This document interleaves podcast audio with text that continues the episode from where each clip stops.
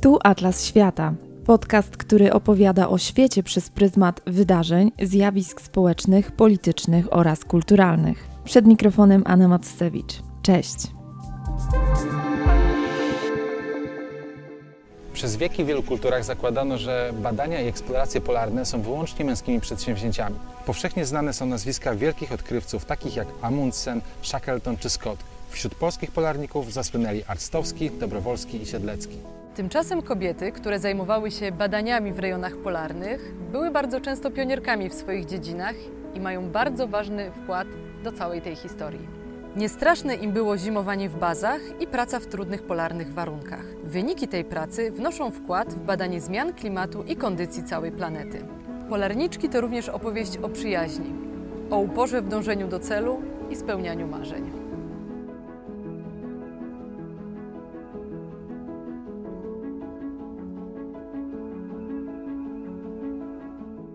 W Atlasie Świata goszczy dzisiaj Dagmarę Bożek. Cześć. Dagmaru. Cześć, witam serdecznie. E, Dagmara jest autorką książki Polarniczki, zdobywczynie podbiegunowego mm, świata oraz popularyzatorką polskich badań w obszarach polarnych. A drugim gościem jest Kuba Witek. E, Kuba jest podróżnikiem, mm, reżyserem i twórcą filmów dokumentalnych. Mm, cześć Kuba. Cześć, cześć, witam wszystkich. Ja jestem wielką fanką popularyzatorskiej pracy Dagmary, dlatego gdy zobaczyłam informację, że z inspiracji książki Polarniczki powstaje film, film dokumentalny o tym samym tytule, to strasznie się ucieszyłam i chcę dzisiaj właśnie z Wami pomówić zarówno o samym filmie, jak i o tym, co w tym filmie zobaczymy. O ile możecie zdradzić, oczywiście, tyle, ile możecie zdradzić.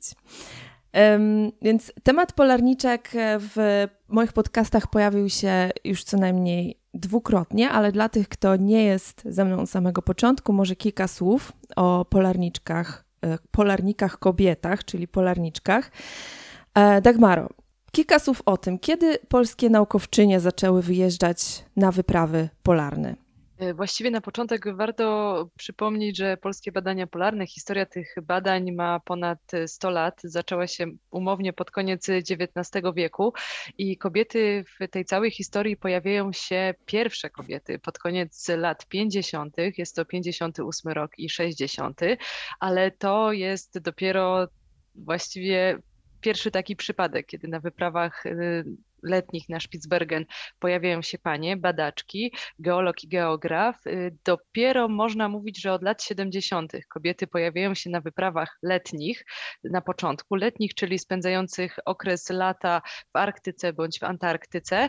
Natomiast pierwsza pani y, Anna Kołakowska, e, profesor, pojawia się w połowie lat 80. na wyprawie całorocznej. Mhm. I to jest taki duży kamień milowy, bo faktycznie przez długi, długi czas uważano, że kobiety w wyprawach całorocznych no nie bardzo mogą, nie bardzo powinny brać udział. Mhm. Tak, z Twojej książki wiem, że przebicie tego szklanego sufitu nie było łatwe, było trudne. Szczególnie trudne była też doprowadzenie do takiej zmiany postrzegania kobiet kierowników wypraw, bo zespoły przeważnie były męskie, prawda? Tak, to zgadza się i faktycznie były takie momenty pewnego niedowierzania, że kobieta pełni funkcję kierownika. To spotkało panią na przykład profesor Maria Agatę Olech, która y, prowadziła wyprawę całoroczną do stacji Arctowskiego w latach 91-92 i na przykład spotykała się z sytuacjami, kiedy przez radiostację, gdy wywoływała sąsiednie stacje badawcze na Wyspie Króla Jerzego, stacje należące do innych państw, y, słyszała, prosimy o kontakt z kierownikiem wyprawy, a nie z jego żoną, więc y, tutaj faktycznie wtedy nasz kraj wyraźnie się wyróżniał, jeśli chodzi o tamtą część świata. Natomiast y, kobieta na stanowisku kierownika grupy naukowej, tutaj wcześniej pojawia się nazwisko pani Wiesławy Ewy Krawczyk, to faktycznie są lata 80. i pani Wiesława mówiła, że no, z jednej strony była kierownikiem, bo faktycznie miała największe kompetencje i terenowe, i naukowe, natomiast no, musiała bardzo tak podchodzić dyplomatycznie do przekazywania poleceń, co grupa powinna zrobić, sama aktywnie się włączać we wszelkiego rodzaju prace, żeby ta obecność kierownika była taka niewidoczna, więc no, na pewno nie było to łatwe zadanie. Od jak dawna zgłębiacie temat kobiecego polarnictwa? Bo Dagmara, y, wiem, że już jakiś czas, y, może kilka słów o tym, ale Kuba też mnie ciekawi, kiedy ty się zetknąłeś z tym tematem. Znaczy z, z, tematem e, polarniczek zetknąłem się pierwszy raz po przeczytaniu reportażu Dagi. To muszę przyznać e, tutaj uczciwie.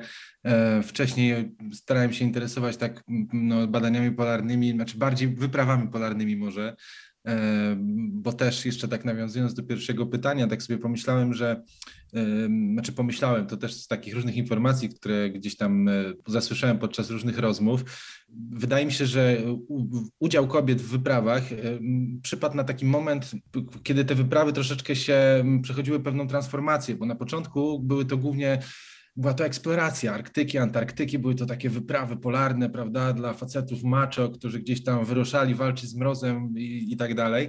Kobiety potem jakby no, były asystentkami, prawda, czy znaczy były tak traktowane może bardziej. Nie, wiem, czy, czy, czy, czy się ze mną zgodzicie, ale no, tak mi się wydaje.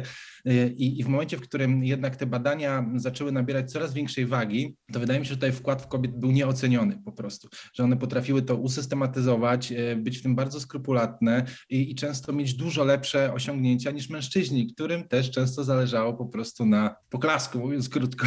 Na przygodzie. Na przygodzie również. Mhm. A Dagmara, twoja praca, ile to już trwa, że tak systematycznie zbierasz materiały, rozmawiasz, publikujesz? Pomysł na książkę i projekt pojawił się albo zaczął być realizowany może w 2019 roku, natomiast y, pomysł i poczucie, że ktoś powinien się tym tematem zająć, myślę, że zdecydowanie był wcześniejszy. To był 2017-2018 rok, bo wtedy po raz pierwszy y, do dziś Joasia Plenzler się śmieje, że miło być inspiracją do tak dużego projektu. Y, zapytała mnie y, to moja przyjaciółka z zimowania w stacji Arctowskiego, y, czy wiem ile kobiet zimował w stacji Henryka Arctowskiego, bo ona przygotowuje lekcje dla jakiejś szkoły i potrzebuje tych danych. No i zaczęłyśmy szukać. Oczywiście jakieś tam dane były na stronie e, stacji, ale to nie było wszystko. Mm -hmm. I właściwie nagle ja się zorientowałam, że z jednej strony mówi się o tych badaczkach, bo spotyka się te nazwiska i w publikacjach i na konferencjach, ale właściwie one są niewidoczne, bo nikt specjalnie o nich wcześniej nie pisał. Panie też same książek nie wydawały, nie wydawały dzienników, nie wydawały wspomnień, mimo tego, że też uczestniczyły w wyprawach polarnych. No więc stwierdziłam, że warto się tym zająć i to tak siedziało mi w głowie, ja wtedy jeszcze y, byłam y, myślami przy mojej drugiej książce o Ryszardzie Czajkowskim, ale faktycznie 2019 rok to był moment, kiedy stwierdziłam, że trzeba się tutaj za to zabrać i takim, myślę, bardzo dobrym początkom, e, panią, która druga była na Spitsbergenie, była uczestniczką wypraw e, letnich w 1960 roku. E, pojechałam wtedy do Hiszpanii na cztery dni, miałyśmy okazję się spotkać, porozmawiać i faktycznie to był ten moment, to był październik 2019 roku, kiedy to zaczęło właśnie wszystko nabierać rumieńców. No i potem się zaczęło. A opowiedzcie o okolicznościach, w jakich powstał pomysł na film i szczególnie y, w jakich zapadła decyzja, że ten film robicie i dlaczego właśnie wy? E, to może, to może ja zacznę szybciutko. Więc jak nawiązując jeszcze do, do mojej poprzedniej odpowiedzi, po przeczytaniu reportażu, e, pomyślałem, że Daga tak ładnie i obrazowo opisała niektóre historie, że po prostu, no ja już to zacząłem widzieć wtedy, niektóre jakieś tam sceny i tak dalej, zupełnie nie wyobrażając sobie wtedy jeszcze, że będziemy robić film. Ale już zacząłem o tym myśleć, że fajnie byłoby się spotkać, pogadać i tak dalej. Los sprawił, a w zasadzie nie los, tylko Tomek e, Pupacz, e, z, um, organizator Nordic Focus Festival z Uniwersytetu Gdańskiego, którego serdecznie pozdrawiamy, zaprosił nas na kolejną edycję festiwalu, gdzie mieliśmy się okazję poznać. No tak, pomimo tego, że bardzo przelotnie, to myślę, że w jakiś sposób decyzja zapadła już wtedy, prawda? Ja myślę, że tak. Znaczy dla mnie to w ogóle było mega fajne, bo Jakubę kojarzyłam z Facebooka i widziałam, że on robi filmy. Jak on do mnie podszedł i w ogóle z tą książką i zapytał właśnie, że on tutaj tutaj te polarniczki mi się bardzo podobają, to ja sobie tak myślę, o wow, ale fajnie, bo szczerze mówiąc, ja wcześniej jakoś nie miałam odwagi zagadać do Kuby, bo tak sobie pomyślałam, że no robimy w pewnym sensie trochę podobne rzeczy. Może oczywiście ta forma jest inna, ale no jakoś tak nie miałam śmiałości i tutaj się nagle okazało w ogóle, że ten pierwszy kontakt był taki serdeczny, taki sympatyczny, otwarty i nagle, no myślę, że to chyba tak jak Kuba mówi, y, od samego początku poczuliśmy, że no, jest tutaj duży potencjał na to, żeby wspólnie zrobić taki projekt. Szczególnie, że drugie spotkanie w zasadzie to już od razu przeszliśmy do konkretów, krótko mówiąc, mm -hmm. także. No i jeśli chodzi o te konkrety, do filmu wybraliście y, kilka postaci. Co stało za waszymi decyzjami, że właśnie te osoby, ich historia powinna się znaleźć znaleźć na ekranie?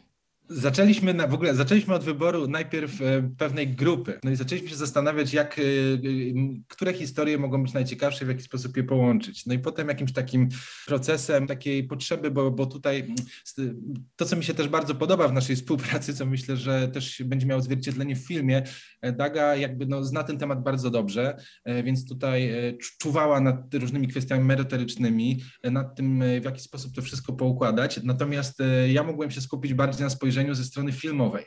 E, w ten sposób, żeby zbudować z tych historii jak najciekawszy film, krótko mówiąc. Więc więc na początku myśleliśmy o większej grupie bohaterek, e, ale to by był wtedy film taki bardzo przekrojowy, który, który no, przekazałby, że tak powiem, historię, natomiast e, nie byłby też, nie różniłby się aż tak bardzo od reportażu. Po prostu w, pewnym, w dużym stopniu by się pokrywał. Natomiast e, w momencie, w którym podjęliśmy decyzję, że tych bohaterek będzie mniej, żeby wydobyć ten czynnik ludzki, no to skupiliśmy się właśnie na tych pięciu paniach, mhm. też po to, żeby uwypuklić funkcję każdej z nich, prawda? Bo tak jak Daga wspomniała, każda z nich była w czymś pierwsza. No właśnie, były pionierkami. Tak, mamy pięć y, bohaterek filmu, tak jak Kuba wspomniał. Jest tam pani profesor Maria Agata Olech, e, pierwsza kierownik y, wyprawy całorocznej do stacji Arctowskiego, też y, bardzo wybitna lichenolog obszarów polarnych, czyli badaczka porostu właściwie światowej sławy.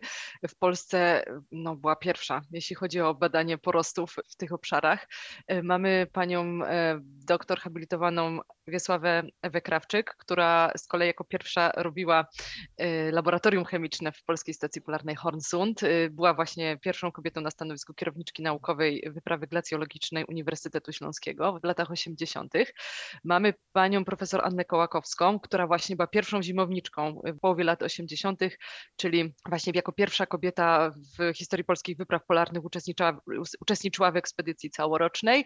Y, mamy panią doktor Annę Krzyszowską-Wajtkus, która z kolei y, można powiedzieć jako pierwsza zajęła się tak w kontekście polskich badań polarnych wpływem człowieka na środowisko y, polarne. Mhm. Dostała takie zadanie badawcze, pojechała do stacji y, w Hornsundzie na Spitsbergenie i właściwie musiała stworzyć metodykę badań od zera, więc też opowiadała, że to było dość na początku zabawne, ale, ale udało jej się i właściwie później cały czas przez całe życie zawodowe się tym tematem zajmowała. Y, no i mamy jeszcze pani profesor Joannę Pociask-Karteczkę, która z kolei zajmowała się kartowaniem, mm, żeby to teraz nazwać tak ładnie naukowo, kartowaniem hydrologicznym, ponieważ ona jest geografem z wykształcenia wykształcenia na Spitsbergenie i faktycznie były takie obszary, gdzie ona te swoje badania y, przeprowadzała jako pierwsza. Natomiast też wybraliśmy panią Joannę dlatego, bo ona z kolei jest ciekawą postacią też ze względu na jej pozanaukową działalność, ponieważ ona pisze wiersze. Chociaż ona nie lubi tego określenia, jest poetką, więc dla nas y, połączenie badaczki i poetki też jest bardzo takim ciekawym elementem, y, jest możliwością też pokazania, jak bogate są zainteresowania osób, które jeżdżą w regiony polarne i mhm. no i właściwie dla nas też jako, jako twórców tego filmu to też, też jest taki dość ciekawy temat. Ja jeszcze szybciutko dodam, że tak poza, mm, poza jakby te osiągnięciami naukowymi, które niewątpliwie są no, no niesamowite w skali y, nie tylko polskiej, ale i międzynarodowej, to każda z pań też jest e, no, niesamowitą e, osobistością, po prostu ma niesamowite doświadczenia w wyprawach w najróżniejsze rejony świata. I to są naprawdę wyprawy takie, o których, no nie wiem, dzisiejsi podróżnicy, blogerzy to opowiadaliby z wypiekami na twarzy, a panie są bardzo skromne i musimy to z nich wyciągać, musieliśmy bardzo często, a naprawdę są to osiągnięcia niebywałe, więc dla nas też sama możliwość obcowania z paniami i słuchania tego wszystkiego, no to już było już była jakby dużym wyróżnieniem i też takim motorem napędowym do powstania tego filmu.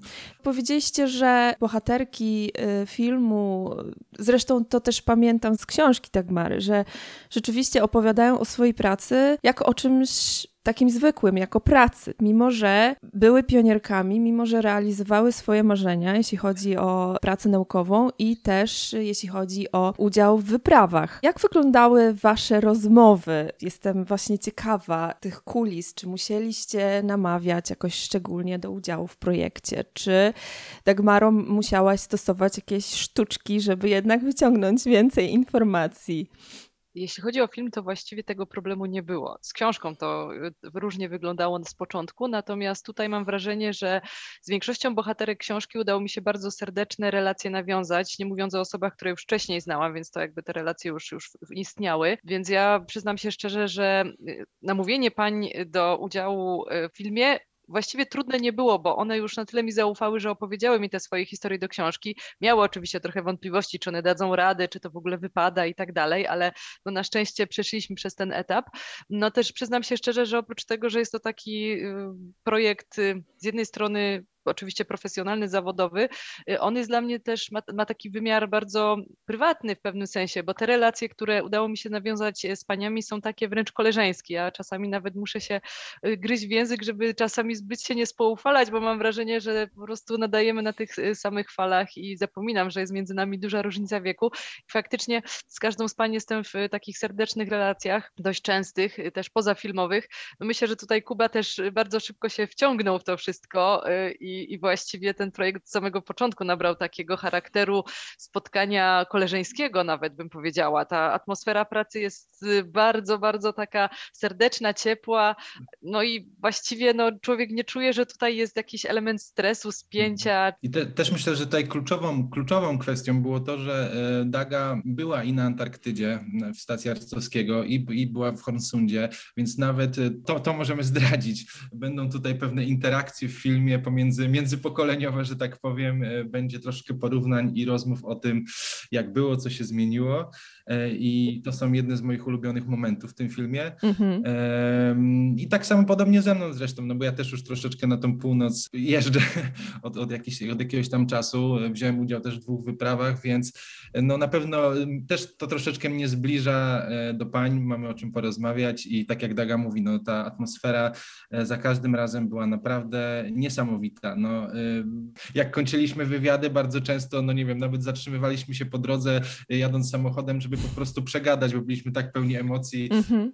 A co się złoży na film? Znając dorobek Kuby, na pewno nie zabraknie tam pięknych, podbiegunowych krajobrazów. Co jeszcze? Czy będą jakieś materiały archiwalne? Tak, e, na pewno będzie bardzo dużo materiałów archiwalnych, bo chcielibyśmy, no jednak z racji, że są to historie, które rozgrywały się już jakiś czas temu, e, chcielibyśmy jak najlepiej oddać klimat e, wszystkich opowieści, które są bardzo często mocno osobiste, czasem wręcz intymne, no i trudne do pokazania. Szczególnie, że też no, rozgrywały się no, na przykład na Antarktydzie. E, więc e, dzięki tutaj też e, działaniu Dagi, jeśli chodzi o polarniczki, na przykład otrzymaliśmy od jednej z, pań zainteresowanych projektem taśmy prywatne z wypraw akurat tym razem na Spitsbergen, z których będziemy mogli wykorzystać całą masę różnych fajnych przebitek, nie mówiąc już o naszej współpracy z Wytwórnią Filmów Oświatowych w Łodzi, która ma tradycje w ogóle polarne, już takie wiadomo, no, filmy Puchalskiego, mm, Wyżykowskiego, zresztą no, realizowane i w, Arktyce i w, Antarkty, w Antarktyce.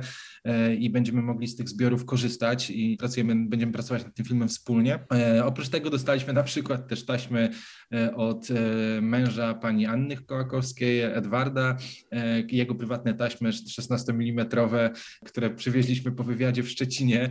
Ja po prostu no, nie miałem możliwości ich obejrzeć, więc, więc no, jechałem do wytwórni mocno podekscytowany, bo muszę po prostu zobaczyć, co w ogóle na nich jest.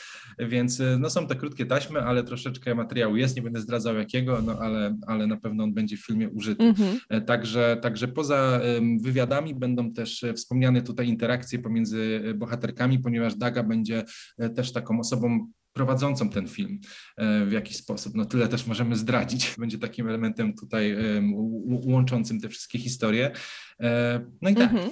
Czyli te archiwa są tak naprawdę rozproszone. Nie ma tak, że można pójść, nie wiem, gdzieś do jednego miejsca i znaleźć szafę z materiałami, z których można korzystać. No nie, nie, jeszcze poza tym jest to często różnymi prawami autorskimi opatrzone. Nam jeden z filmów, który my próbujemy pozyskać, e, no nawet w ogóle ciężko dotrzeć do tego, kto jest właścicielem, więc e, no jest to skomplikowany proces. Te filmy też muszą być w odpowiedni sposób przetworzone, przygotowane, opisane. No. Mhm. Na jakim etapie y, jesteście obecnie, jeśli chodzi o pracę nad filmem? No można powiedzieć, że mm, zakończyliśmy 90% zdjęć. Pozostałe 10% to są y, no jeszcze jakieś tam fragmenty, czy jakieś jeszcze krótkie wywiady, które planujemy zrobić. Mamy kilka jeszcze jakichś takich większych pomysłów, ale no nie chcielibyśmy też ich zdradzać, bo, no bo to zobaczymy, jak pójdzie z realizacją. Natomiast no, film powoli już będzie wchodził w, w, w, w tą część montażu po prostu. Mhm. No i chcemy skończyć na wiosnę. Super.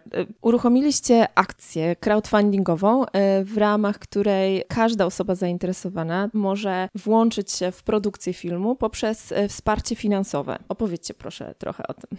Okej, okay, to ja może zacznę z takiej strony technicznej. Chciałbym zaznaczyć, że ten film robimy niezależnie. Zaczęliśmy od małego pomysłu, w zasadzie z chęcią jakby no, udokumentowania też tej historii w jakiś tam sposób. E, ten film e, i ten projekt e, rozrastał się w zasadzie z każdym tygodniem, z każdym miesiącem. W tym momencie już wiemy, że będzie to film pełnometrażowy, który chcemy wysłać na festiwale na całym świecie. Chcemy promować badania polarne i, i, i, polskie badaczki polarne za granicą pozyskaliśmy wspaniałe patronaty, między innymi e, tutaj Polską Akademię Nauk, e, Komitet Badań Polarnych, e, ambasadę, Polską Ambasadę w Oslo, gdzie też wiemy, że jest, do, doszły nas słuchy, że, że są bardzo zainteresowani promocją, szczególnie, że w Norwegii, wiadomo, temat kobiet w badaniach polarnych i nie tylko jest bardzo aktualny i chętnie promowany. Tak, ten film pomimo tego robimy niezależnie, bez żadnych wpływów tutaj politycznych, chociaż jest to film no, taki dotyczący tutaj wielu kwestii, które o tą politykę też pewnie gdzieś tam się ocierały i ocierają i chcemy po prostu opowiedzieć go w jak najbardziej taki no, uczciwy, ale też ludzki sposób. Więc myślę, że, że dlatego warto jest ten projekt wesprzeć. Natomiast środki, które, które chcemy pozyskać, przede wszystkim e, mają być spożytkowane na tak zwaną postprodukcję. E, czyli animacje, czyli właśnie pozyskiwanie tych materiałów archiwalnych, ich obróbkę, wszystkie takie rzeczy, których w zasadzie sami nie możemy zrobić, bo do tej pory e, to, co mogliśmy zrobić sami, zrobiliśmy, przejechaliśmy Polskę, można powiedzieć, wzdłuż i wszerz. Mhm. Kręciliśmy też ujęcia no, na Spitsbergenie między innymi ostatnio. Dużo się udało też dzięki kontaktom Dagi pozyskać materiałów od, od w ogóle środowiska polarnego.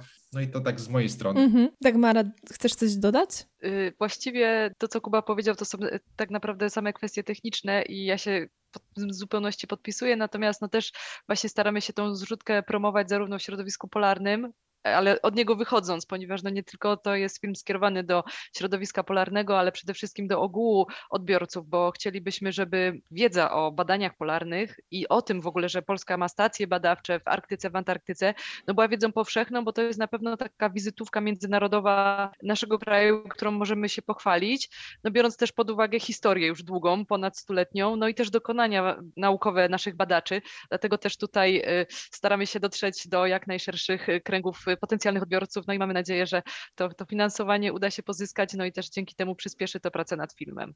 Premiera na wiosnę. Będziemy się starali celować w końcówkę maja. Mhm. Więc czekam na premierę z dużą niecierpliwością i mam nadzieję, że także na spotkanie na żywo i być może w Gdańsku. Liczę na to. Mhm. Dziękuję Wam bardzo za rozmowę. Moimi gośćmi byli twórcy dokumentalnego filmu o polskich polarniczkach Dagmara Bożek i Kuba Witek. Dziękuję. Dziękuję. Dzięki serdeczne.